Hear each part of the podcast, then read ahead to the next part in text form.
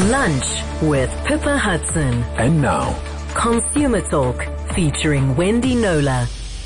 It is wonderful to have Wendy back with us in studio to talk about uh, quite a variety today. Dry cleaners' responsibilities to your clothes, the great fish paste disappearance, and a few other bits and pieces of general consumer news. As always, if you want to join the conversation, share your own experience or ask a question, you can dial in on 021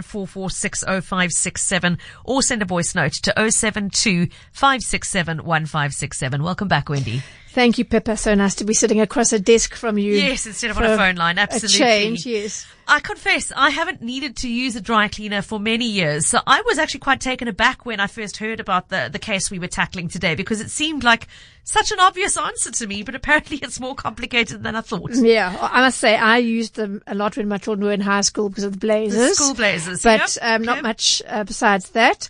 It's, it's not just uh, dry cleaners; it would be all form of um, laundromats that would would undertake to remove stains, things that you don't want to tackle on your own at home, basically Yeah. You think you need a bit of uh, professional help with. So the question is, can those service providers legally refuse to take responsibility for any damage which their processes cause to a customer's clothing, carpets, surf, sofa covers, any sort of textile, if there's no label with care instructions? Um, no, they can't. Uh, but some do just that, or they have their own take on what their where their liability begins and ends with in their t- terms and conditions. They'll say if we do um, damage, whatever your maximum compensation is this. Um, whereas in our Consumer Protection Act, which applies in this country, there's no such provision for Limiting capping. liability like that, yes, yeah. exactly. So as you can imagine, in the last oh, what are we now? 23 years of doing this consumer journalism, I have received many, many, many complaints about dry cleaning jobs going horribly wrong, clothes that come back with worse stains than they went in with, fraying, bleaching, I shrinking. saw wedding dress I was gonna say wedding dresses are common. one of them. Yeah. Mm. Oh, okay. And, and let's let's put it out there as I always have to with these sort of shows is that there are obviously thousands of wonderful cleaning jobs that go According to plan. according to plan that smoothly, I never hear of because nobody's going to write to me about those. So um, we're talking today, as we do mostly, About the on- exceptions. uh, Yeah. on the consumer feature about when things go wrong Yeah. and what happens then. So usually what happens in the emails that I get, the customer wants compensation. Of course, the dry cleaners point, uh, the laundromats point to their signs and say, well, you know, there it is at, at, uh, client's risks. We told you up front. Uh, they put it on the slip, um, the receipt that you get. Um, but let's start with the Consumer Protection Act, and we're going to get some more detailed uh, legal input um, from Trudy Brookman, as always, a bit later. But the Consumer Protection Act is very clear, and I'm going to quote from it, edit it a bit. When a, a supplier has possession of a property belonging to, or ordinarily under the control of a consumer, they must not treat that property as being their property. In the handling, safeguarding, and utilization of that property, they must exercise, and these are the key words, the degree of care, diligence, and skill that can be reasonably expected of a person responsible for managing any property belonging to another person. And if they fail to do that, they are liable to the owner for any loss resulting from that failure. Okay, so that's will apply to any, when you take your car in for a service, when you whatever, it has to there has to be a degree of negligence. Obviously, if if um, there's a you know twelve armed men burst into a dealership and take all the cars there and you know uh, with, with guns trained on them, you can't say you, this That's wouldn't the apply. dealership's fault. Yes, there's no Unless- negligence and yeah. nothing. If they if they left all the keys in the car and somebody walked in and was able to just drive off with the car, well, that's a different story. Yeah. So we're talking about when there's a, there's a, failure to act professionally. Um, so we Okay, so so that brings us to this week's case Yes. study, which which was a, a puppy accident that, that ended up being sort of Great Dane sized in the outcome, if I can put it that way, Wendy. Well said. Yes, exactly. So, um, the puppy belonged to Daniel Francis, um, and this little chap took a wee on the couch, which had a removable cover. Um, so Daniel took that pale blue cover to Wash Pro, which is a laundromat on his estate in Richwood, and um, it came back with really large, as you've said, uh, bleach marks on it, front and back. It was a 240 rand job, and I've had sight of the ticket that he got. It looked very professional, printed out when the collection date, which was um, about I don't know earlier this month. Um, and this is what the T's and C's say, among other things. Goods are accepted at customer's risk only. We are not responsible for loss through fire, theft, burglary, hijacking in transit. That's all fine. And then non-removal of stains, stretching, fraying of materials, shrinking, color loss, or fading. In the case of liability, now I'm thinking that's a bit of a contradiction because they just said they're There not was no liable. so there's obviously yeah. something uh, you know unsaid there. Compensation compensation shall not exceed five times the cleaning cost. In this case, the cleaning cost was 240 rand. Okay. Okay. We follow the manufacturer's labeling instruction. If there is no label, the owner takes the risk. Therefore, we are not responsible for shrinkage, blistering, cracking, or separation of rubberized linings.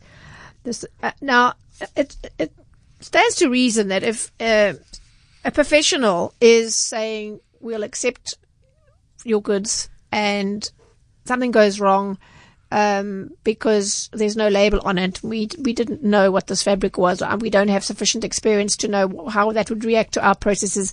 If it doesn't work out, sorry for you. And clearly, that's a rather well, yeah. too much onus, uh, too much risk to be taken by the consumer. So I spoke to the supplier of the cleaning products as well. She said her products uh, could not strip, dye, or discolor any garments, but that the uric acid in urine was the likely cause of bleaching and resulting damage. So now we create the situation of that such how did such a large um, bleaching uh, stain happen On both, sides, of the and cover. yeah. the stain had not just happened when Daniel took it in, so why was there no, um, why did it just look like a normal pet wee stain and not a bleach A mark? massive bleach mark. So, yeah. so this story becomes um, more interesting. But I figured, I mean, dogs weeing on sofas and carpets is, is not an Fairly unusual common, thing. yeah. So let's let's look at what happened. Okay, well, we've got Daniel Francis on the line to tell us a little bit more. And uh, Daniel, thank you very much for joining us on the show today. I'm sorry that we are learning uh, at your expense from the from the poor um, experience you had, but welcome. No problem. Hi guys, how are you doing? I'm well, thanks, and you. Good, thank you. So tell us the background. That stain had actually been there for quite a while when you took it in for professional cleaning, I, I believe. Can you just tell us a little bit about how long it had been there and how big the mark It had- was? It had been there for about a week. Um, I would say the mark itself was probably no bigger than uh, the size of my fist, or just just smaller than that actually. Um, the reason we took it in only after a week is because my girlfriend and I had only just got back from holiday, and the puppy had been being looked after by someone else. Okay. So that's the reason why we took it in a bit later than like immediately. Yeah. Okay, and when you took it in, did you tell them what the nature of the stain was that you wanted them to get out? Yes, yeah. We we specifically disclosed it to the lady at the front that it was puppy wee. Okay, so they absolutely um, you, were clear that they knew what it was. Yeah. And did Yeah, anybody at the time you handed it over, Daniel? Did anybody say to you, "There's a possibility that might react with our chemicals, or we've got to be careful," or any kind No, of indication of, of concern? No, at all. The lady told us actually that she was going to use her golden oldie way to make sure that she did remove it, and which yeah, which didn't work in the end. But yeah, golden oldie ways. Golden Yeah. Oldie Ways caused a big, big spread of said Cost- stain by the looks of thousand rand things. in the end of it. Yeah. Yeah. Okay, so um, so that's you're very clear because that has be, been disputed as we'll hear. They said that you didn't say what it was, but I'm thinking, Yeah, there's it, definitely something mixed up in the back there because then the owner was talking about there being dog poo, which wasn't mentioned at all. So something in the communication channels with Yeah. the owner and the lady at the front didn't.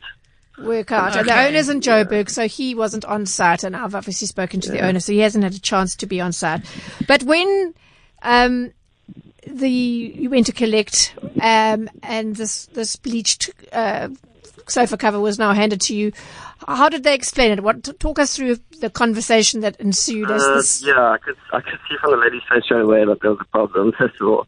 Yeah. And then yeah, she just said um, that uh, she had used um, Vanish um, on the things, and she said she wasn't sure why that um, stripped the color. She said she had spoken to her manager, and they said um, we that they could dye our couch cushions black for us, but the couch is blue, so that wouldn't have helped at all. Um, and yeah, that that was pretty much it. She gave us the number for the manager, and then I was in contact with him, who then put me in contact with the owner, who then, yeah, disputed the whole thing, sending me chemical reports and such and such.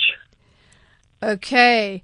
And so that's where it sits now. I'll speak a little bit about um, my conversation with the owner. But but what are your learnings from this debacle, Daniel, um, for your Uh, next dry yeah, cleaning experience? Because I think it's everybody can learn from them. Yeah. I mean, the I think the main problem was I didn't get anything in writing when I, when we dropped off the couch cushion. We didn't get anything to say like, listen, this is what we've handed in. This is what the stain is from. You know, specifically like clarifying that it was not we. You know, I think if we had all that in writing, it, uh, they wouldn't really have been able to dispute the fact that they knew that it was dog wee. They should know what they can and cannot like clean dog wee with. And then, yeah, I think that would have solved all the problems, really. So I think if we had something in writing, then it would have probably made the difference at the end of the day. Excellent. Okay. And I think a lot of people wouldn't think to do that. I mean, you go in with you this. know, when you're in a rush, it's just- Yes, I think I think I also think sort of as a neutral third party here, when you go in with a, a stained thing, it's natural for you to say how it happened. Hmm. Look, my puppy weed on. Yeah, Why exactly. wouldn't you say that? So just to be clear, you took in. So we actually had the puppy with us as well. So oh, did you? okay, lost in translation. right. Okay. So yes, cute conversation, naughty puppy. We've all been there. So the cover was just for one cushion. So dyeing it again a different color would have created another problem. Yeah, and Is it's a that double right? seater as well. So we've actually had to get, we've taken both couch cushions now to go get recovered, which we couldn't get in the, the same color which the rest of the couches. well. So Oh, it's, it's going to be a bit of a mismatch, and it's a 20 year old couch from my girlfriend's mom, so it's a bit of a yeah, Awkward. wasn't. So Yeah. Oh gosh. Okay. Okay, Daniel, thanks so much. I'm sorry it happened, but No thank you for sharing the story with us today so others can learn from your experience. So just to recap, Daniel dropped off a removable slipcover couch cover with uh, what he describes as a fist-sized stain. What he got back was a, a much more elongated, bleached out um, on a sort of a denim blue color cushion with a very large white patch of bleaching. And one on the underside as well, which I'm understanding for the first time now. Is Daniel Yeah. still with us? Uh, no, he's not. I'm so it yeah. would have the we would have had to have seeped right through, according to the um, owner's response. Which well, let me let me Yeah, go why into don't what you he tell us said. what the owner sure. said? So, um, they said um, the owner of of WashPro, uh, Willis Duplessis, WashPro being down here in the Cape, and the owner um, being in Gauteng, he said the products we use can't take the color out. They are products which can be used on colors. Um, it's his word against mine as to whether he revealed that it was dog urine or not. Um, Willis uh, said repeatedly that it was dog feces as well, and they don't allow that for hygienic reasons. And Daniel has said that was it, never yeah. he's never changed the story. He went in, and it was it was clearly from his side only spoke about dog urine. Um, he said, Willis, the owner said, the damage of the color was done when the dog weed on the cushion. That loosened the color, and when you wash it, the, the color then comes off completely in reaction to the cleaning product. That's why it seemed like there was no damage when he handed it in, but the damage was already done. Um, and then he said, you know, he'll be down at, at uh, this laundromat of his on the week of the 24th, and we'll chat to his staff then. Um, as I said, it boils down to the he said, she said around how Daniel um, described the nature of the stain when he handed in the cover.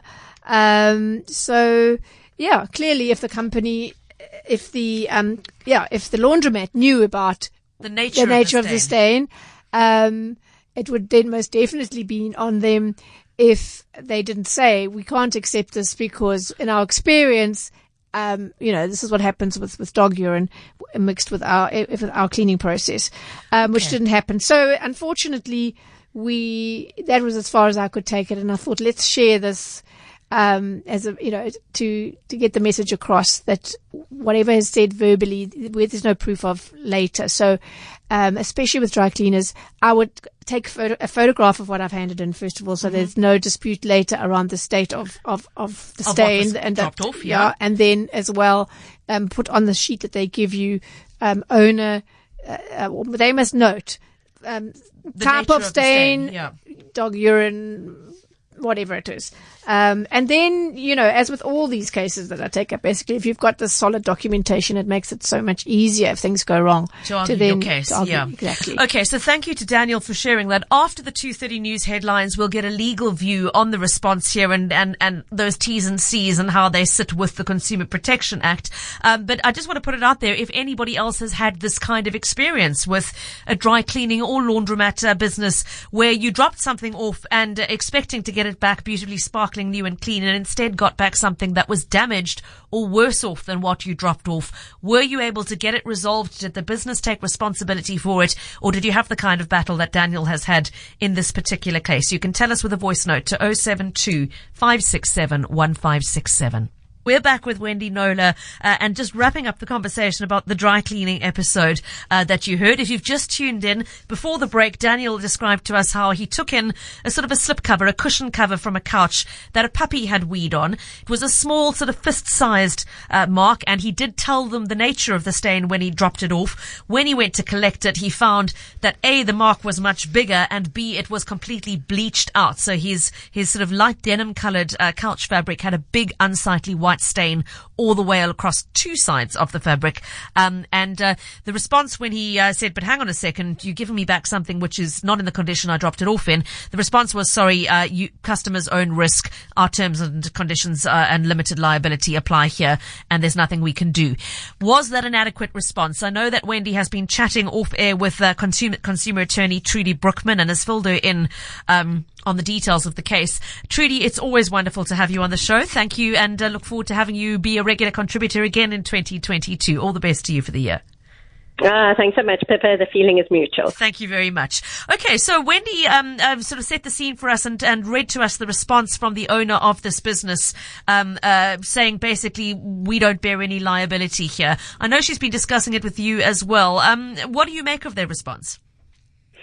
Okay, um, maybe I can back up and start saying that what we're dealing with from a, a legal perspective here is an exclusion of liability uh, clause, Okay. and it's um, so it's a contractual clause that a supplier use, uses in this case uh, um, a service provider as opposed to a supplier of goods, um, uh, and and uh, it's a mechanism that we as lawyers use to try and either exclude liability uh, for any damage that we cause, for, for any damage that our client will cause, um, or to limit that liability. And their little clause actually tries to do both of those at the same time, and then it imposes some conditions for claiming because it says no complaint can be considered after 14 days of delivery of the goods. And then they also say we're not responsible for loss uh, as a result of color loss, and that, of course, is the issue with the with the couch cover. Yeah. So um, now, with an exclusion of liability, as a lawyer, um, uh, well, if you're working for the for the supplier, of course, you always try and put a, an exclusion of liability in place like that. But if we um, thinking from the consumer's perspective, we're going to check first: is this thing valid? Because as a consumer, I want to say to to all of us uh, who are listeners, um, and and uh, as consumers, and of course, all of all of us um, are that. Um, that we mustn't take an exclusion of liability like that at face value. It's not necessarily valid. And people uh, put them in place even when they know very well that they're not necessarily going to be valid in every situation. So um, we need to weigh that up against what does the law say. And the law says in Section 54 that um, a supplier um, must return any property that is entrusted to it um, and belongs to the consumer in at least as good a condition as it was when the consumer made it available to the supplier for the purpose of performing those services that they, that they perform. So that means that the consumer here has a right to get back his couch cover um, without bleach marks and in, in the same or a better condition. Um, and one hopes that all the um, doggy wee has been has been washed out by the time that they get it back. But at least it needs to be in the same condition.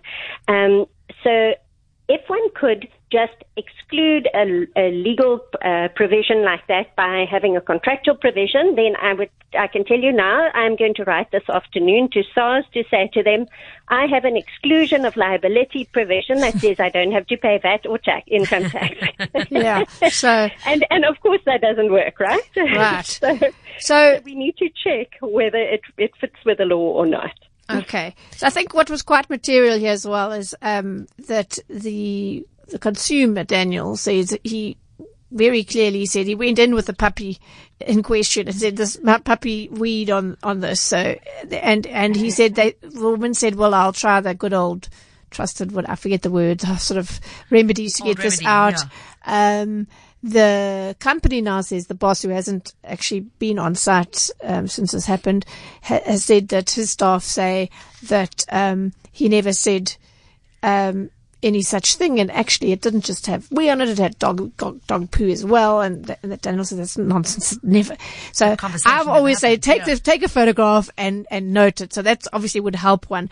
But I've read through quite a few terms and conditions of dry cleaning operations uh, when I was researching online, South African ones, I should say.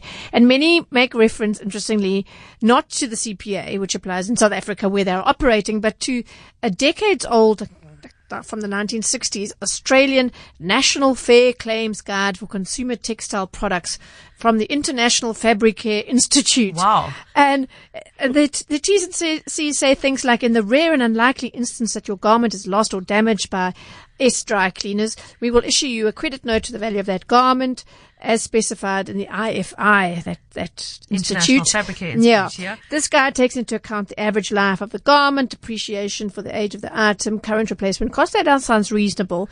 But, um, then it goes on to say it limits the liability to um, 2,000 Rand per individual item. Maximum disbursement per customer. So you'd have a big customer that hand in a lot would be 30,000 Rand. Wow. Okay. But most cases it would be 2,000 Rand. And then the other part that really uh, struck me, and I saw it in several of these dry cleaners terms and conditions, although we are not liable for damage or loss due to the fault of third party cleaners or service providers, we may choose to reimburse you into um, the customer in, the, in, in these events pursuant to the IFI. Well, um, yes, if you could speak um, firstly about we are not liable for the um, uh, actions of our um, any fault on the part of our third party cleaners. Bear in mind that most cust- in most cases the customer wouldn't even know where, where there was a they're third party transacting with this yeah. entity and and the things go elsewhere and then they say we're not liable. And then also um you have sort of mentioned it already, the limiting of the, okay, well, if we do accept liability, we're not paying you more than 2,000 Rand per item. Okay. The um, the CPA is, is uh, drafted in such a way that it, it takes into account that service providers and suppliers are often a, a, a chain. So you have a manufacturer out in China, then you have an importer who's maybe based in South Africa, you have a, a distributor, wholesaler, and then eventually you, you buy the product from the um, retailer. Um, and all of those are jointly and severally, so I'll explain what that means, um, liable to the consumer. Um, because the consumer often doesn't know, and that's why we're so in, on the back foot as consumers and why um, the normal uh, co- uh, common law uh, remedies that were available to us before the Consumer Protection Act became effective actually didn't work, and, and it was such a problem for us, and that's why we needed the Consumer Protection Act. So, um, so as you as you've pointed out quite rightly, uh, we as a consumer you have no idea who, who was the person who was who was negligent. You hand in your goods to be uh, dry cleaned you get them back. You have no idea what's happening behind the scenes. And as a result the CPA says it doesn't matter who the supplier was. All of those suppliers in the supply chain are jointly and severally liable. And what that expression means is that any one of them can pay you out, and once they've paid, the others are absolved from having to pay you, um, or they can decide that they're going to, you know, each pay half or each pay a third if there are three of them or whatever. They need to sort it out between themselves. Um, from the consumer's perspective, whoever you decide to complain to, um, that party has to find the money, uh, whether out of their own pocket or from the other um, suppliers in the supply chain, and they need to pay you out. So, um, as a consumer, actually, we're in a fairly sweet spot. You, one can just reject um, any um, attempt to fob off a, a, claim onto a third party. The, the law is on your side um, in this regard. So then, secondly, with regard to the exclusion of liability, um, what the CPA, the Consumer Protection Act, says with regard to when exclusions of liabilities or limitation of liability clauses um, are valid is that we have to check them against Section 48 of the Act, which says unfair, unreasonable, and unjust clauses are um, prohibited in South Africa and they are invalid in terms of Section uh, 51 of the Act. So, um, if we look at, at what is fair, reasonable, and just in the situation, you hand in uh, your cover. Um, the the process behind the scenes is done by a person who gives themselves out as being a cleansing expert. Mm. Um, you, you didn't, um, as a consumer, didn't uh, specify what the treatment should be, um, and must have been wrong on wrong on that front. No, they decided how they were treated, um, and then it becomes completely unfair, unreasonable, and unjust if they then hand you back a damaged product, which was damaged while under uh, their control, and say, no, no, no, we're not liable. So, according to Section 48, the um, exclusion of liability clause is not valid and not enforceable.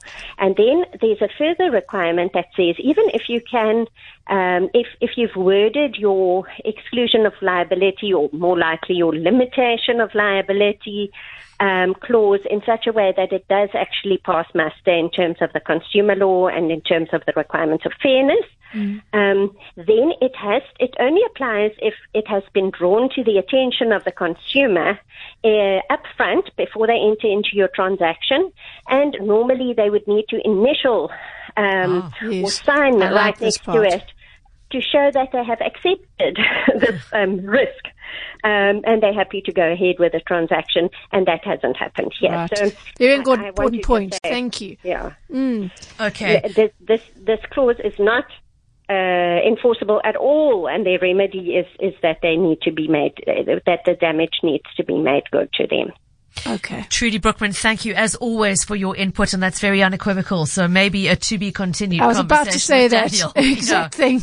Okay. Yes. Trudy is, of course, a Cape Town-based consumer attorney. Uh, appreciate your input this afternoon. So we're going to leave it there for now. Uh, we'll take a short break, and then we'll come back with the latest on the great fish paste debate after this. Lunch with Pippa Hudson. And now, Consumer Talk featuring Wendy Knowler. Shaz and Glen Ken, thanks for your WhatsApp saying it's ridiculous. You can simply remove urine, both human and dog, by using water and soap. They went fancy and used some chemical which caused the damage. uh, okay. We're going to leave the, do- the dog wee story and move on to the great fish paste debate. And um, just to give you an indication, Wendy, of how deeply the Cape Talk audience cares about this, one, two, three, four, five WhatsApps in already to set the scene for those who have been on holiday and don't know what's going on here. Fish paste has been disappearing rapidly from the shelves, both the Peck's Anchovette and the Redro. Uh, I mentioned it on the afternoon drive last week when our list, uh, one of our listeners emailed to ask where it had gone.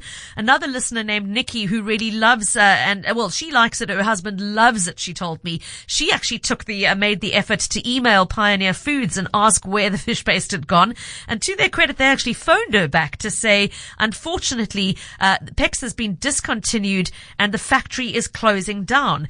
And Nikki said she asked them for a reason uh, why, and they didn't give her an answer, which is where I asked Wendy to investigate. A few of your WhatsApps. Here is the million dollar question. Somebody is saying, please ask Wendy why the fish paste has been removed. I think that is the burning question. It would help us so much to understand why. Is it because PepsiCo is such a big international organization? Perhaps they could market um, the the anchovette spread uh, to the rest of the world. Somebody else saying, I feel that the fish paste story is a lot like the Lay's salt and vinegar chip story. Maybe sales were down and taking it off the market will make consumers want it all over again. Conspiracy much? Uh, here's another one. Pam in Pinelands saying about six or seven years ago, the UK banned the import of fish paste for sale in the SA shops in the UK, possibly because it didn't meet food standards. Maybe this ruling has affected export sales. And then one more from Carol for now who has sent us a picture of a box containing at least eight jars of Redro. Carol says, I had a gut feeling and I quickly charged across the road to our supermarket and Summer bought the whole lot. I love Redro. It's my favorite for more I than want Red 60 Row. years. My Wedwo. I want my Wedwo. Okay, so Pam's got a stash. No, no, Carol's got a stash. I'm not going to say where Better Carol put lives. them in the safe. She'll be. She'll be mobbed. Uh, Wendy, okay, let's get to it. Well, I know you've been Simple looking into this. What did you yes. find out? Um, not enough people love Wedwo and Peck's Anchovette. That's the Not that's what Pioneer it. Food says. So, um, it took me a bit of digging to get the exact date, but on November the 8th last year, I know that Nikki was told the factory is closing down. Well, it's a fait accompli, I'm afraid. It closed down on the 8th of November last year in Saldanha. It's the one plant in South Africa. It produced, produced both Peck's Anchovette and Redro. And, um, the uh, company spokesman told me that um, we've seen a, gla- a gradual dis- decline in sales over the past few years as appetites have shifted. Um, that's Pioneers Group comms manager Debbie Sharwood. Um, and uh, what what happened was, I suppose they did it to avoid panic buying, but they told the retailers and said, for your December order, which is going to be your last, you may want to make it a bit of a bumper one because there's There no more coming. Yeah. Um, so, so they knew some would have chosen, depending on their market, some would have chosen to stock up, others not.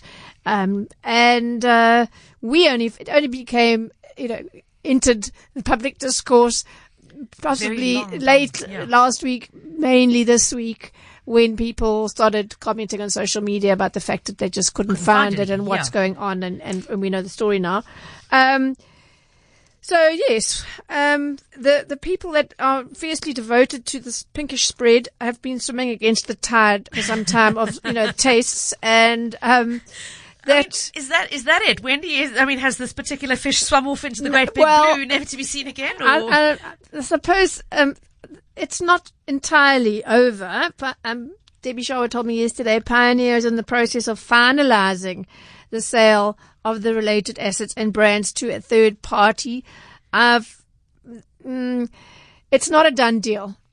Essentially, um, ideally, don't wouldn't you think that they'd want to take over a, a going concern, Going not concern. wait, close its doors for a few months and then start up again? As the conspiracy theories are rife. Yep. It's not exactly the same um, as the Lay's because I was very annoyed about that because I particularly liked Lay's um, salt, and Salt and vinegar, vinegar, chips, yeah. and um, they um, discontinued that that that variant in February of 2020. And then a year later, in February last year, they said, wow, this wonderful press release. We realize so many people love it and it's can't, it's irreplaceable and blah, blah, blah. So we're bringing it back for a limited time, which they did. And I bought a lot. And, and now it's gone again because, oh, sorry. Like what? Didn't enough people buy? No, it was always going to be for limited. I think, but the press release hinted that it was back for people good. Yeah. didn't it i just felt very manipulated by that whole process it left a very sour taste and a distinct now lack of salt and vinegar taste in my mouth um yeah, so I, I can understand it's the same company, PepsiCo, which bought Pioneer. I can understand people feeling, oh, here we go suspicious, again. Yeah. And, um, it may be, I don't know who, oh, they're not saying who's in negotiations. Um, it may or may not. I wouldn't get my hopes up. Um, but yeah, bearing in mind, so, so the last uh, jars for now were manufactured on the 8th of November. It has a shelf life, obviously, if it's on, in the cupboard and not, hasn't been opened yet. It has a best before, a shelf life of two years. So that's best before the 8th of November 2023. Three. Okay. So if you can find stocks, Debbie said that, um, the Woolworths out at Palmyra, um, had Palmyra Junction. but our okay. junction had lots. That was, and that's the first place I've said it. Um, that was yesterday. So Brace yourselves, the Brace customers are coming. yourselves. Yes. um, that word might have got out in the intervening 24 hours, and uh, and the stocks might be gone. But you know, I would say you know, that now would be the time to panic buy. If you found it, buy it. because Okay. you don't know that it's going to continue. And if it does continue, will it be the same? So I'm, I'm preempting. I know what people are going to say, but it's so easy to make and it's just the same. Oh, Yes, we're just talking about the packaged, The packaged the, the, version. the Yeah. bottles, the little jars. Um, Okay, so I had several when I mentioned this on the on the afternoon drive show last week. We had several listeners calling in with their own homemade Okay, versions made from surprised. I've had anchovies. that a lot. Uh, it can be done, and Google is your friend in this case. If you are really missing it, you can find lots of recipes online to make your own version. But if it has to be the anchovette or the Redro, okay, so. Possibly, if that third party sale goes through, they might take over and start the business up again. For now, though, what is on the shelf is all that is going to hit the shelves for the time being. Uh, so if you see it, buy it. As I related a day or two ago, Wendy, when our family moved to the USA in 1982, they don't know about fish paste, do they they? didn't know about fish paste. not. They didn't know Bovril either. We took an entire builder's box full of Bovril, Fray Bentos, Marmite, and fish paste. And the family legend has it that when that box was empty, we came home, which is in the middle of 1983. I, I, I, I don't think a lot of it was fish paste. It was mainly the Bovril that, that, that had to last.